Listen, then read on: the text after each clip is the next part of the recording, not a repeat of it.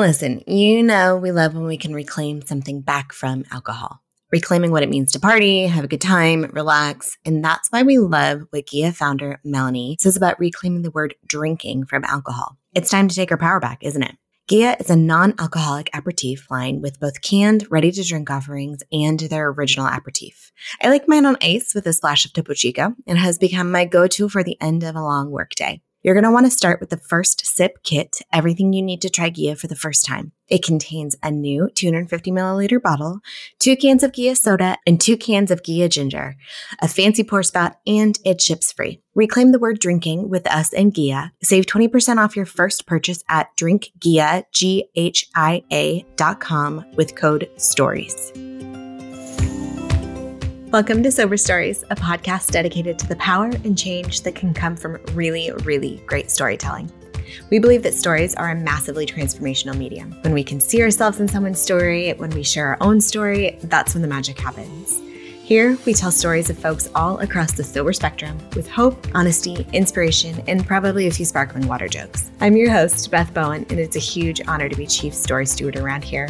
With our guests, we pull back the curtain on the good, the bad, and sometimes the downright ugly of what it looks like to ditch the booze, changing the world one podcast episode at a time. Y'all ready?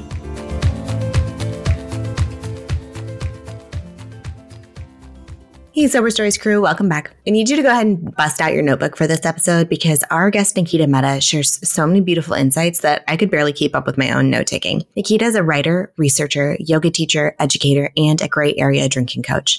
She's a third-generation yogi from the yoga school in Mumbai, India, and spent her childhood living between the U S and India. Her graduate research studied the interaction between the parasympathetic activations of yoga and meditation and their effects on the secondary manifestation of stuttering. Nikita is a gray area drinking coach championing equal representation of Asian women in sobriety spaces.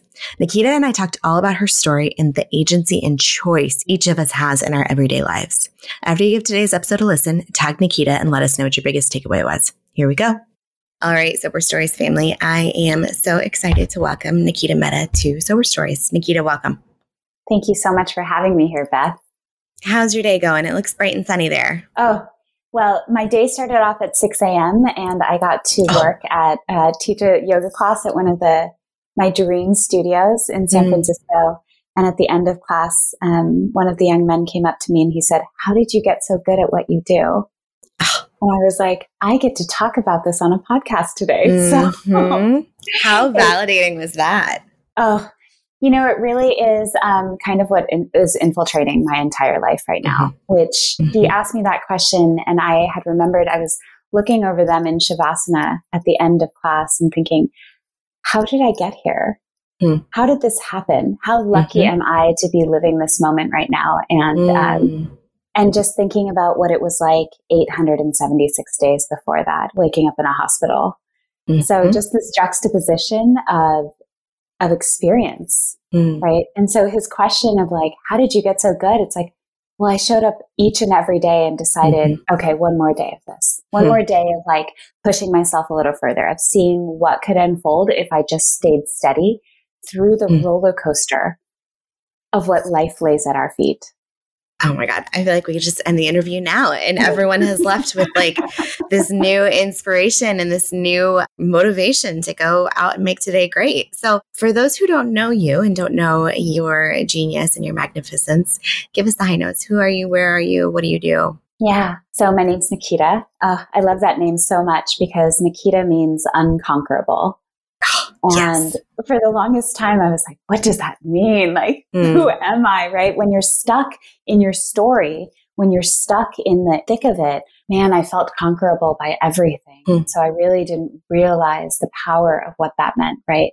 That I was stuck underneath the layers of mud, waiting, yeah. waiting, learning the lessons, really like absorbing the nutrients from all of that. So yeah, my name's Nikita and I, I really embody that today. I live in San Francisco and that's another thing that we get to talk about because I live in San Francisco in my own apartment. I know that that seems so flippant, but for me, um, for someone who was married for years and who was too scared to get away from that marriage because I never thought I had my own agency, mm. right? Stayed stuck in my alcohol story because I never thought I had my own agency. being able to choose the, the location of where I live and, and provide for myself has been mm. one of the biggest blessings of the last two years, three mm. years almost. Mm-hmm. So I'm here in San Francisco. I'm a yoga teacher. I'm a sobriety coach. Mm-hmm. I do a lot of different somatic healing work, and, and all of that is based on the backbone of the story that we get to talk about today. All right, let's dive into it. Tell us that story. What's the story of you and alcohol? You know, I was thinking about this when you asked. I'm so glad I didn't have more time to think about it, because I, I like to keep them spontaneous. Yeah. Yeah. So much of my story and so much of, and, and I'm going to, I'm going to say this for South Asians, but I mean this for, yeah.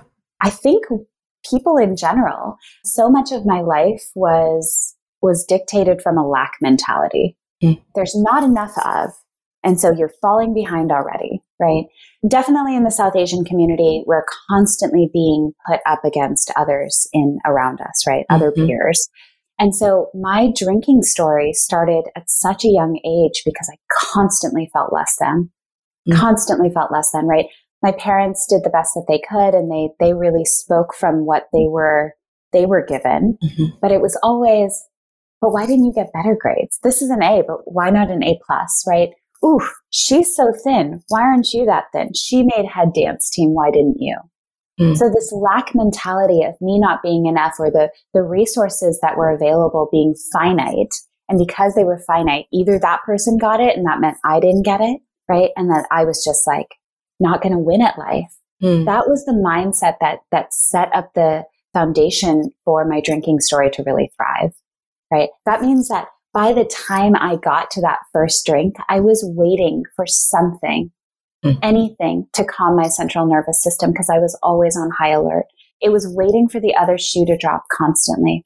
And so there's a plethora of other things that really don't have any rhyme or reason to talk about, because we all have different pieces of the puzzle that come together, mm. and they're all meaningful, but they're pieces of this puzzle. It's really the foundation that laid the the groundwork for me to say, oh, right. When I took that first drink and I felt the the wave of relief wash over me, mm-hmm. it's because I didn't have to listen to my prefrontal cortex telling me that same lack mentality, that same shame story of that I wasn't enough. Mm. And so for years, I fought so hard, right? I, I started drinking um, very early on at eighteen. So for For many, maybe that's not very very early mm-hmm. on, but and immediately was drinking to a point where my body couldn't handle it. Mm-hmm. So my first attempt to get alcohol free, to get substance free, was when I was eighteen years old. It was wow. the day after my high school graduation. I walked mm-hmm. across the stage of high school, and I went to sleep that night, and I woke up the next morning, and I went to rehab. Oh my gosh! I didn't yeah. know Yeah. So, and that was in July of two thousand four. I was eighteen years old. And so July of twenty twenty-two was the eighteen year anniversary of mm. that first time of me getting, and it felt very heavy because it was mm. this half lifetime.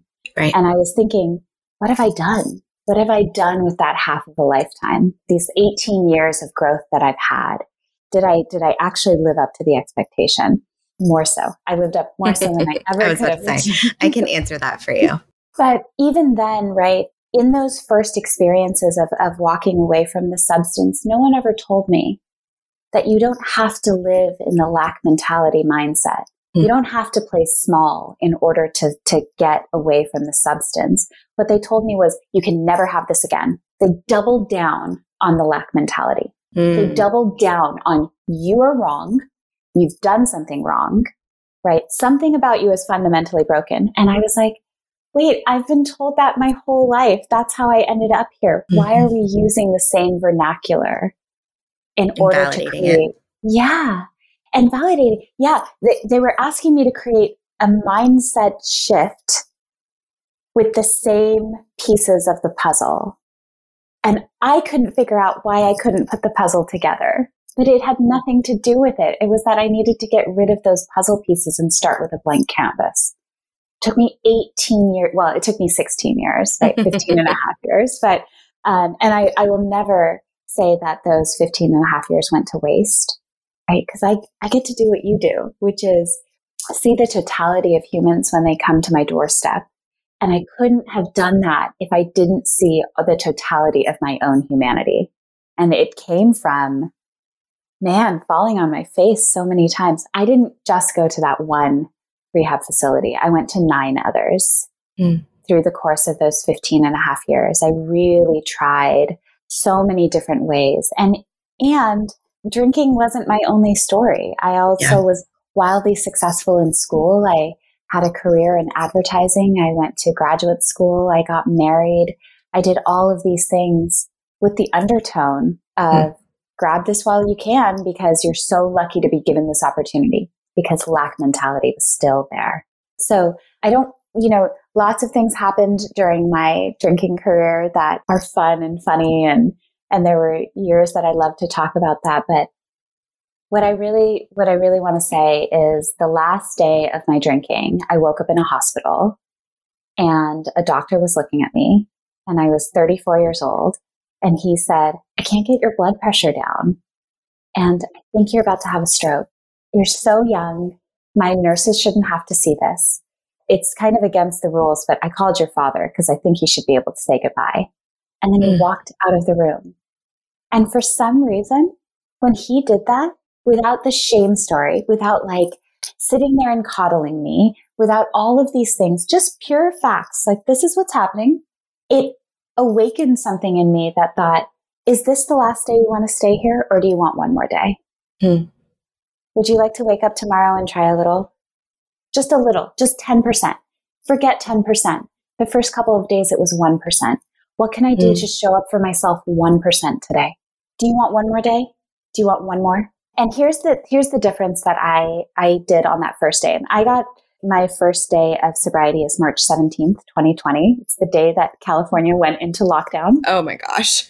So everything shut down. And it was this perfect metaphor for me of like, everyone's taking a break with you, mm. right? We're all just going to like stay home. I, I did not stay home. I was in rehab again, but you know, sorry to laugh. Um, no, no, no, it was very funny. Um, it, but it was just this this idea that like, I'm not missing out on anything. The FOMO that had always been there for so many years, it was like, well, there's nothing going on. Hmm. So thank you all worldwide for taking the break with me so that I could do this. What I what I never thought from that day forward was, I can never drink again. Hmm. Because that was lack mentality at its best. What I really figured out from that first day was, what are the needs that I'm trying to have met with alcohol? Let me figure that out. And it started with the one percent the next morning mm-hmm. of like, what do I need to make myself one percent more comfortable today? Oh, I would love to take a bath. Mm. We had a bathtub at the rehab facility. So I drew myself a bath and I sat in there. Oh, this is what it means, means like to actually take care of my somatic body. Hmm. I had a need. I listened to it. I didn't run from it. I didn't try to cover it up with something. And through my, my time there, I, I stayed for forty-five days. I begged to stay more. And they were like, you need to go now. Mm. um, I, I did that a little bit each day. I woke up and I'm like, one more day. You have one more day. What What is it that you want to do? What is the need that you want to uncover today? So that the mindset shifted from lack mentality to abundance mindset. What is it that you need, and how can I give you that, the manifestation of that, in so many different ways that even if alcohol was available, it would feel like the worst option presented. Mm. Mm-hmm. And I needed those forty-five days of doing that in the in the safety, so that when I came back out and the world was still closed down. Yoga was not an option, which I desperately needed to be in community. I figured it out really quickly because I had been listening to myself with such a discerning ear, with such a discerning heart. This is what I need for myself. Oh, I need community. I need to be met by like-minded individuals. I'm going to find a group of people that will go to the yoga studio with me so I don't feel alone. Mm. So really, that if we're going to talk about my my story, it is the shift from lack mentality to abundance mindset. I also really appreciate explaining that within a story, because I feel like we hear lack and abundance and, and these words thrown around a lot. And if we don't have an actual application of those words, it can be really like hard to understand, hard to grasp on the concept and really get anything from it. But I think that what you're speaking to, this idea of loss of alcohol versus what you gain, is such a powerful, powerful piece to all of this. So I have so many questions from your story and what you've just shared. And thank you for sharing that so vulnerably. How did yoga play a part in this the whole time? Because you you mentioned this moment of realizing how to care for your somatic body, but mm-hmm. I know your credentials. So I know that you were already practicing, already teaching, already really immersed in this somatic experience. So what was it like putting that together, finally putting these pieces of, oh, this actually can serve me in this way. This can be a tool for sobriety. This is something that's useful for me. Yeah, great question. I actually, I have to think about that a lot, because I get a lot of clients these days that are yoga teachers mm-hmm, and they're mm-hmm. so confused. They're like, but I listen to my body. It's like, well, are we actually listening? It's like, I can't even tell you how many therapists I work with in my yeah. sobriety coaching, like so many therapists. And they're like, I know all of this. I'm like, I know, babe, I know, you know yeah. all this. And let's figure out how to apply this. Carry on. Right. So exactly the same way, right? We're taught these things and, and we know that there's a need there. We know there's a need. So we go into the blueprint of society and we're like, how are other people doing it? Okay, they're doing it with a yoga practice. They're doing it by learning about their own psyche. They're maybe doing it by learning about their own psyche and then becoming a provider of that. But in the beginning, for the first five, six years of my yoga teacher training, right? Or for my teaching, yoga was really a spiritual bypass. Mm. I knew I needed something. I didn't know how to actually discern what the need was. And so I'd just go to yoga mm-hmm. or I'd teach yoga or I'd, I'd sit in meditation and I'd think, oh, you've done so much good for your body.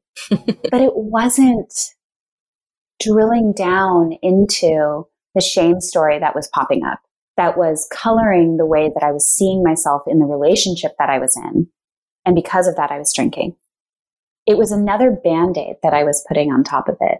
Okay, I'm going to go to yoga. I'm going to feel good about my body because I can do these postures in this way. And I'm I'm going to forget that I'm allowing a story that was told to me at four years old to show up, and that's why I'm still in this relationship. The cognitive dissonance between my actual needs and how I was showing up for myself was pretty intense. Now, I love this question because how is my yoga practice different now is what I really love, is that I don't push myself to chase asana. Mm-hmm. I don't sit in meditation if I don't have a actual need that I have just d- determined. And an mm-hmm. actual need that I've determined in the morning can be to be silent with myself. Mm-hmm. If I'm not feeling it, I don't force myself to do anything anymore because it makes me a good yogi. Or sometimes I go out and eat a cheeseburger and it's yeah. like, that's fine, right? It's like, how do I actually show up for myself versus what I thought I was supposed to be doing to get better? There is mm. no getting better. There was never any getting better. It was a full witnessing of myself that I needed to do in all of the aspects of myself. I think that's mind-blowing, this idea of all of the things I thought I should be doing to get better.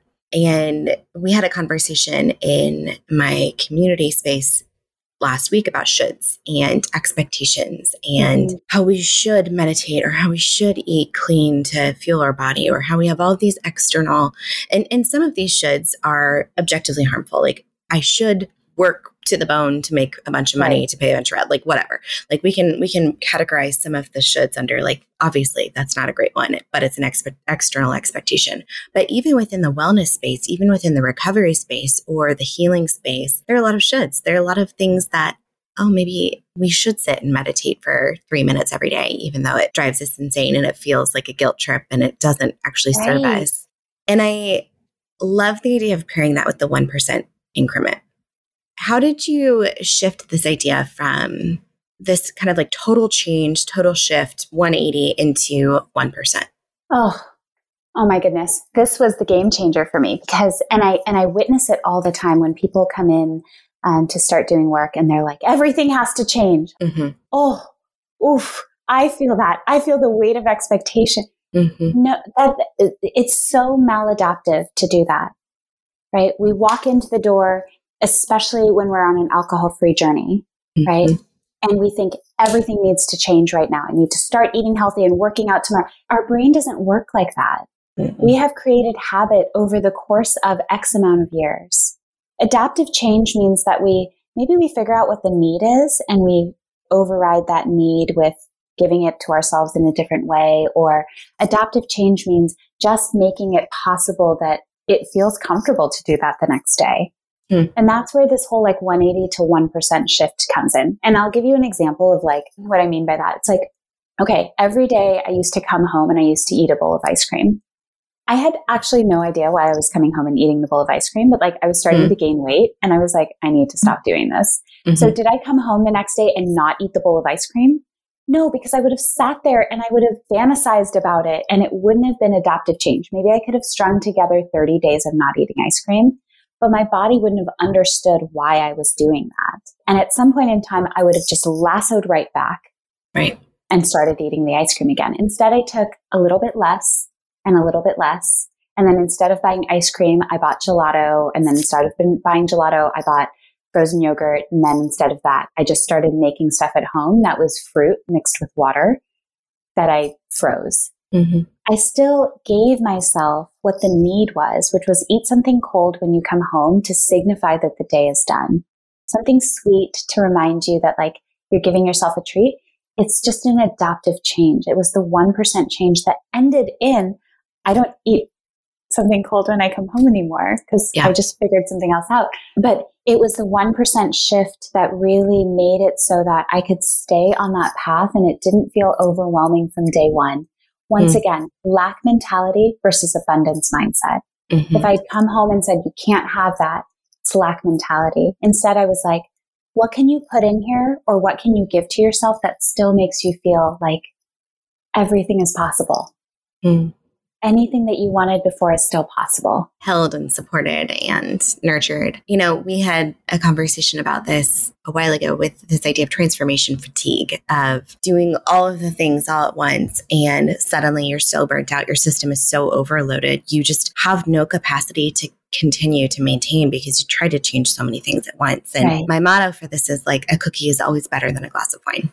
If that is what is like that incremental change for you to be able to, and, and you know, sugar is a big thing. People are always worried about sugar when they quit drinking. But for me, like a cookie is always better than a glass of wine. That is yeah. incremental change. That is stepping you in the right direction, taking the next right step towards the ultimate end goal of, of whatever your end goal is. But when we overburden the system, when we completely overload it with so many expectations, there's just no way it's going to be successful. No way. Yeah. Raise your hand if you've ever thought, hey, therapy sounds cool. Then opened your computer to find help and then immediately shut the laptop in a panic.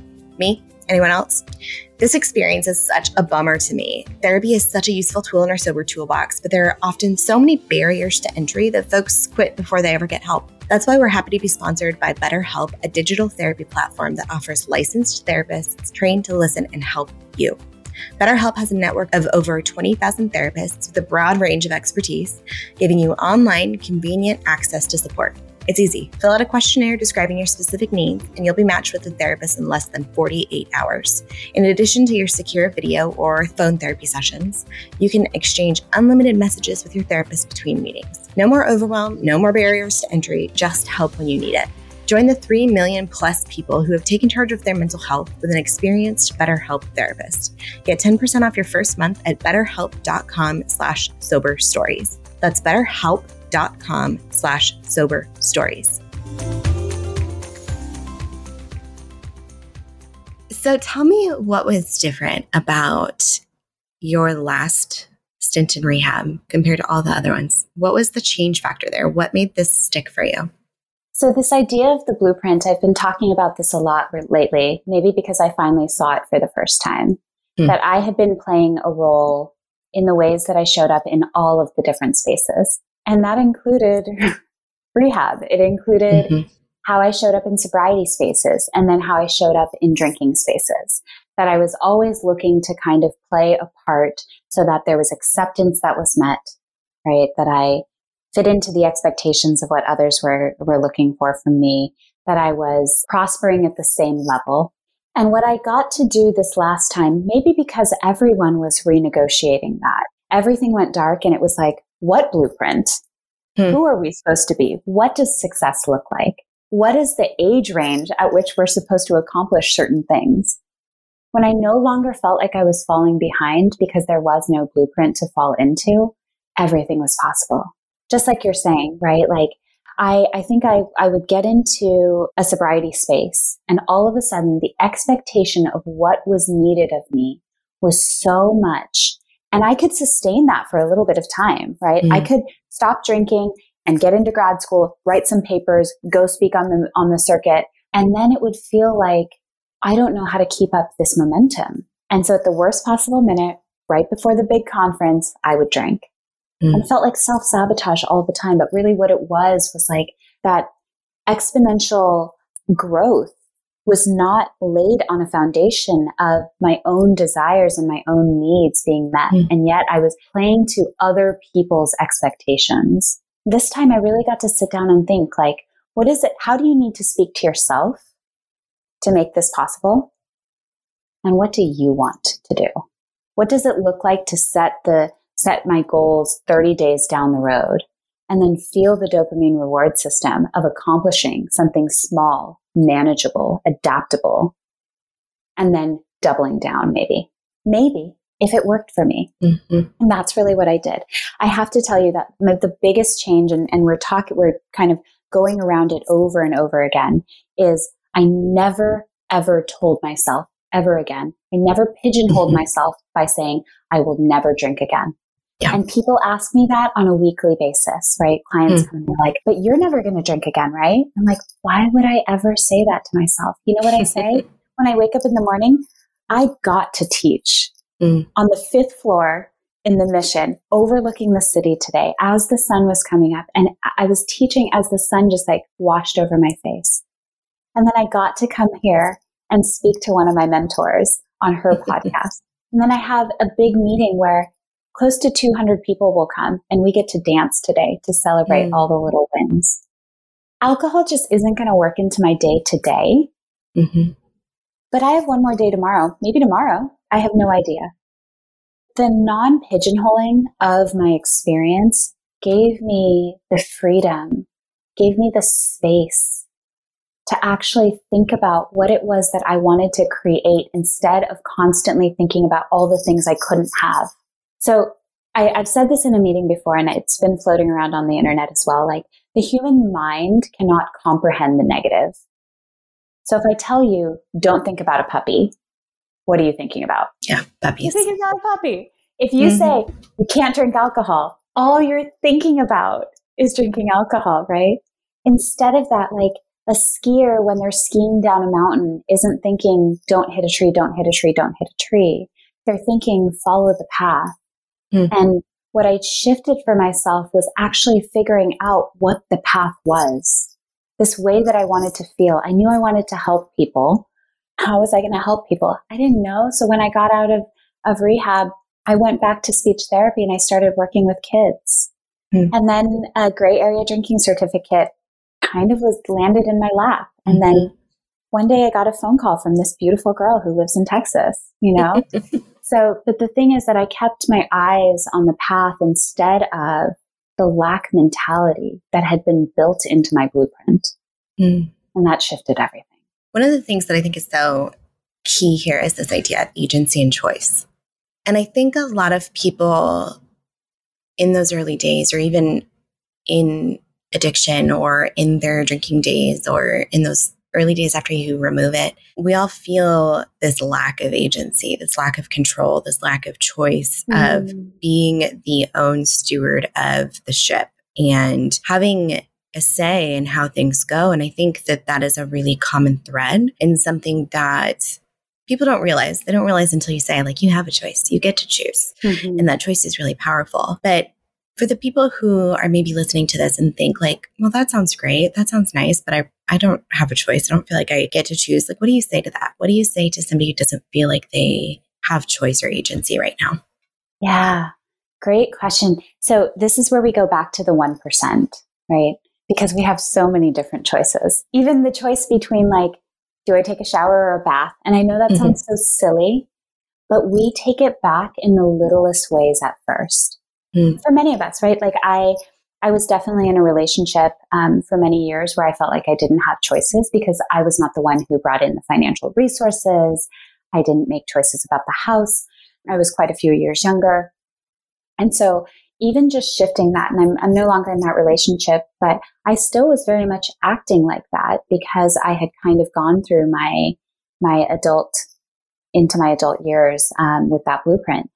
And it was so small at first. It was so subtle at first that I took agency back in even drawing attention to the fact that I could choose my own clothes. Mm.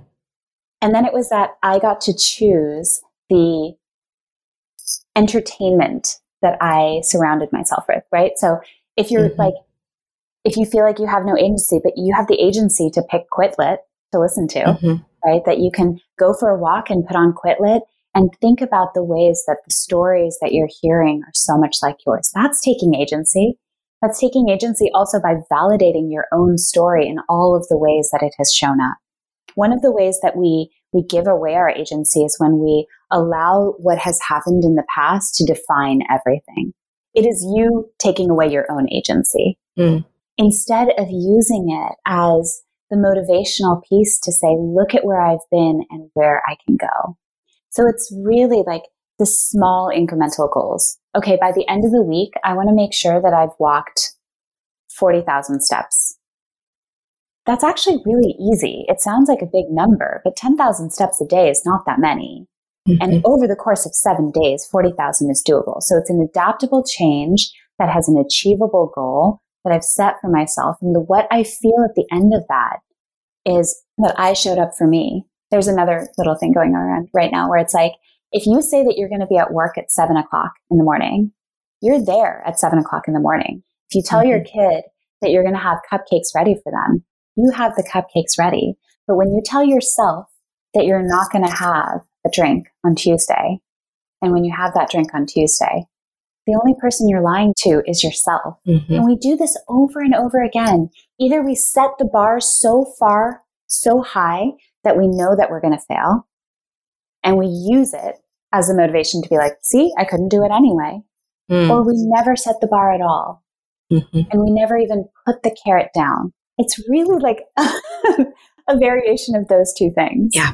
Yeah. What if we just met ourselves in the middle? We, we talk a lot about self-efficacy and our belief mm-hmm. in our ability to do something and to hold promises to ourselves. And one thing we know is that the way alcohol works in the brain and some of the neurochemistry and the mechanisms there is that self-efficacy is one of the things that get really deteriorated by alcohol, both in the structures, but also in our actions yeah. and the way we behave and the way we show up in the world for ourselves, as you said. And we, over time, begin to lose faith in our ability to hold promises to ourselves, mm-hmm. to others. And and I know that anybody who's listening to this and is told a partner, maybe I'm, I'm never drinking again. Yeah. And then you drank again. And then it eroded that trust just a little bit. Like that's that, but like with ourselves too. And when we think about this concept from like a psychological standpoint, there are other ways to build self self-efficacy. So if we are lacking self-efficacy, if our self-efficacy has eroded, then we can build it up in other ways outside of alcohol. And that's exactly what you're talking about, this idea of, all right,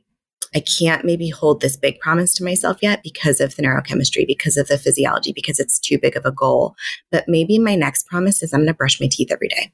Yes. Which is a hard thing to do for a lot of people in, in active addiction. It's a very, like just brushing your teeth is hard, but saying, I'm just going to brush my teeth today. And that's going to be the promise I keep to myself. And when you keep that promise, it tells your brain, oh, I can do that. And right. then you can start to believe you have the ability to do bigger things and bigger things. And I, I think that, again, that speaks to this incremental change, this one percent step in the right direction versus I'm going to overhaul my whole life and that's going to help me get sober. Like that's not going to be the thing that's going to get sober. Doing that incremental change is going to be what builds a sustainable iteration of this overall. Yeah. In your own version of sobriety, I don't know, what what, what word do you use to describe yourself? I don't actually talk about it a lot in that way. I'm a person who doesn't drink alcohol. Okay. In yeah. your own version of not drinking alcohol, how has that evolved over the last two years? You talked about March twenty twenty. What's that look like since then? I, I've been very lucky to this time around, this time around, not be triggered is not the word I want to use. Mm-hmm. Not be influenced by mm-hmm. witnessing other people drinking alcohol. Mm. And because of that, my my journey has been so interesting. I feel like the way that I've been able to help people has been interesting. The way I've been able to interact with others and see all the ways that we hide has been mm. really interesting. So when you're asking me that, it has, you know, we, we come in and we're here to talk about alcohol. People land in my doorstep and I'm like, we're here to talk about alcohol, but we're not here to talk about alcohol. Yeah. Yeah. Exactly. So, you know, the first forty-five days when I was actively in a facility, I was there to talk about alcohol. And after that, the eight hundred thirty days after that, I have systematically gone through my life and been like, mm. what are all the ways I've hidden? What are all the ways that I have forced or malleated myself to fit into a box for someone else? Mm. What are the shame stories? And when they come up, how do I not deal with them and instead just go along with it, right? They become such a habit that I shame my body when I don't fit in that bathing suit. Why? Why can't I just grab the next size up and be like, what do these numbers mean anyway? Yeah.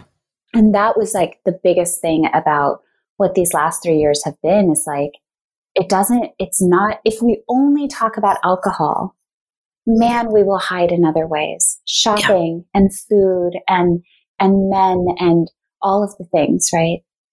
But, you know, and the way that I did that was I kept my, my small incremental goals very palpable, meaning like I'm going to get to, I'm going to, just like you were saying, I'm going to sit and brush my teeth every day for thirty days. And it was like, yeah, I'm going to sit and look at the way that I am showing up in romantic relationships and actually write down what I'm acting like. And at the end of those thirty days, once I've seen that I'm no longer falling into that same pattern, I'm going to buy myself a Lululemon sweatshirt. Which means that now when I put on that Lululemon sweatshirt, because I remember exactly which one it is, I'm like, I did that. Mm.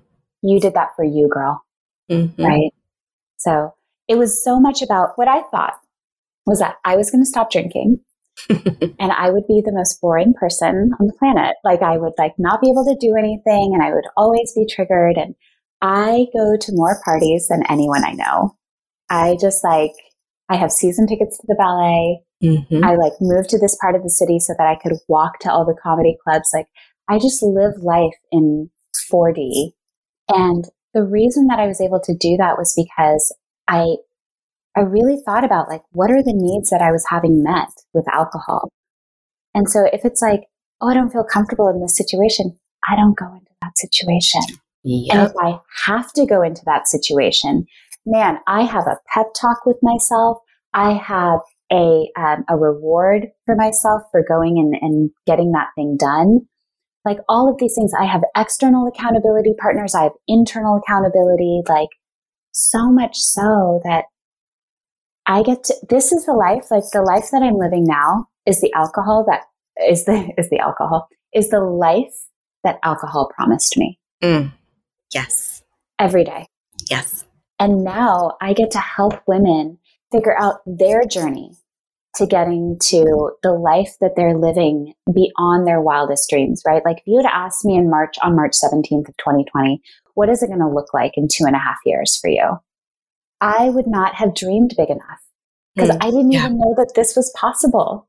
Right, right. I didn't know that this was possible. Right. And the, the, the whole point is that like everyone is going to get there in a different way. So sometimes I think we read QuitLit or we go into alcohol-free spaces and we're like, oh, this is how that person did it. I'm going to do it just like that. Yeah. But your needs are different. Your right. shame story is different. This is about like falling back in love with yourself in such an intense way mm. that you wake up and you're like, mm, okay, I'm going to make myself some oatmeal and go sit in the bathtub even at eight o'clock in the morning because that's what I feel like I need right now. That sounds delightful. Right? I know. You know, I think that's so powerful, this. And and there's that meme floating around the internet right now that's like five years ago. Think about like what five years ago person of you, I'm like fumbling the words, but think about how you five years ago would look at yourself now. And that one really is striking to me because I'm coming up on five years sober. Wow. So September twenty-ninth is my five years. And so I think about five years ago, I was in the middle of multiple, like several of the worst traumas of my life. It's I'll, I'll tell that story another time. It's like you couldn't make a movie out of it. It was so many things happening at once. Yeah. But I was also drinking. I was drinking. I don't even. I couldn't even count anymore because I was drinking boxed wine. I'd moved to boxed wine. I had so much self-loathing. I was a new mom. It was just awful, and I I literally would not have even been able to imagine the yeah. life I lead now. Like I just spoke at a conference last week about caring for yourself and about sobriety. And I like to have thought five years ago that the person I was then would be doing what I do now. It is literally unfathomable. And I think that that is a really common thread with people in this space of removing alcohol from their lives, because for so many people, it's the, it's the one thing, it's the one thing holding them back from all of the other things, right. From all of the expansion, from all of the knowing, from all of the creativity and exploration and really, truly getting to understand what you desire and what you need. And, and I think that's one of the things you've talked so much today about is really understanding what you need and what you desire. And alcohol is the Band-Aid for that. Alcohol is the false promise. It's the Band-Aid. It's the thing that we have been told is glamorous, is exciting, is adventurous, is relaxing. And what we see happening on the other side is that it is dulling everything. So many people are such small, quiet versions of themselves, of the big greatness and expansiveness that, that is truly their blueprint. And it's because alcohol is this one thing holding them back from all of the rest. And that is one of the things I hear in your story. You and I have coffee dates, and obviously I know we could talk forever, and we will, because I need a full update very soon. Definitely. But the last question I ask every episode is, if your story were to be written, what would it be titled and what kind of story would it be? Yeah, great question. You floated this yesterday, and I, once again, didn't spend any time because I wanted it to be an amalgamation of what we talked about, right? So I thought, well, maybe it would be called Nine Lives, right? Mm. My my nickname is Kitten, and man, I've lived nine lives through this. But I think it would be called, This is the Life That Alcohol Promised. Mm. And I yes. think it would be talking so much more about this, my day-to-day mm. now, how I get to live, what I get to do. And listen, like the, the most important part of that is that none of this would have been possible without those eighteen years yes. of struggle. Mm-hmm. Every single experience, every near-death experience, every broken relationship, every, and I've told this story before, like I was supposed to work in Obama's White House and drank mm. and gave it up. Mm. Every single piece of it created the foundation for me to get to live the life of purpose and fulfillment and joy and pleasure that I live today. Mm. This is the life that alcohol promised. Amazing. I love that. And that is, I think, such a beautiful sentiment. And I hope that people take that with them, that even if you are still in it, even if you're still on the other side, that what is waiting for you is what alcohol has always mm. promised. And it's going right. to be so big and hard and good. And I'll tell you, from, from a data standpoint, I see it happening over and over and over yes. again for people who are moving. Yeah. Amazing. All right, my friend, I adore you. I know that the listeners are going to adore you as much as I do and want to connect with you and get to know you. Where can they find you? What do you have going on in your world? Yes. So the easiest way to connect with me is Instagram at Nikita K. Mehta. I will tell you, I have not told anybody yet that I just started a new website. Instagram yes. has nothing on it yet. Okay. And it's called Your Sober Lifestyle. Oof. Your Sober Lifestyle, Ooh. Right? Because it's not about my sober lifestyle.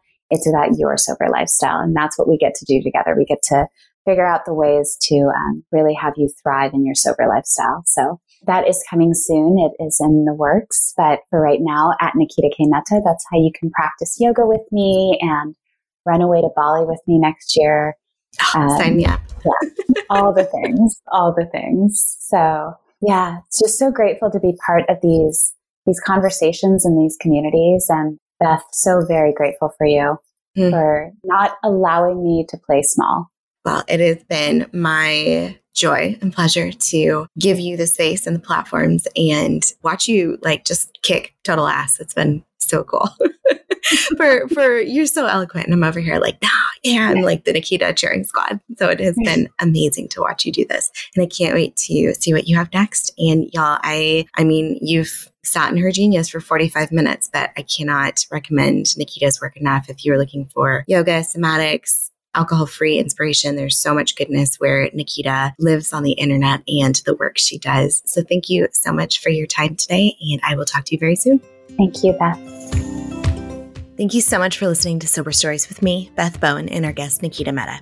Can you see why I'm plugged into everything Nikita does? Y'all make sure to keep an eye on what she's up to next. I know it will be magic. If you enjoyed this episode, it would mean the world to us if you took a second to rate and review Sober Stories wherever you get your podcasts. This helps us tell more stories, reach more people, change more lives, one good review at a time. And if you had a big aha moment from today's show, we'd love it if you shared it with us on social media. You can find us at We Are Sober Stories on most platforms. Tag us so we can hear your big takeaways, and you never know when we'll send a little thank you.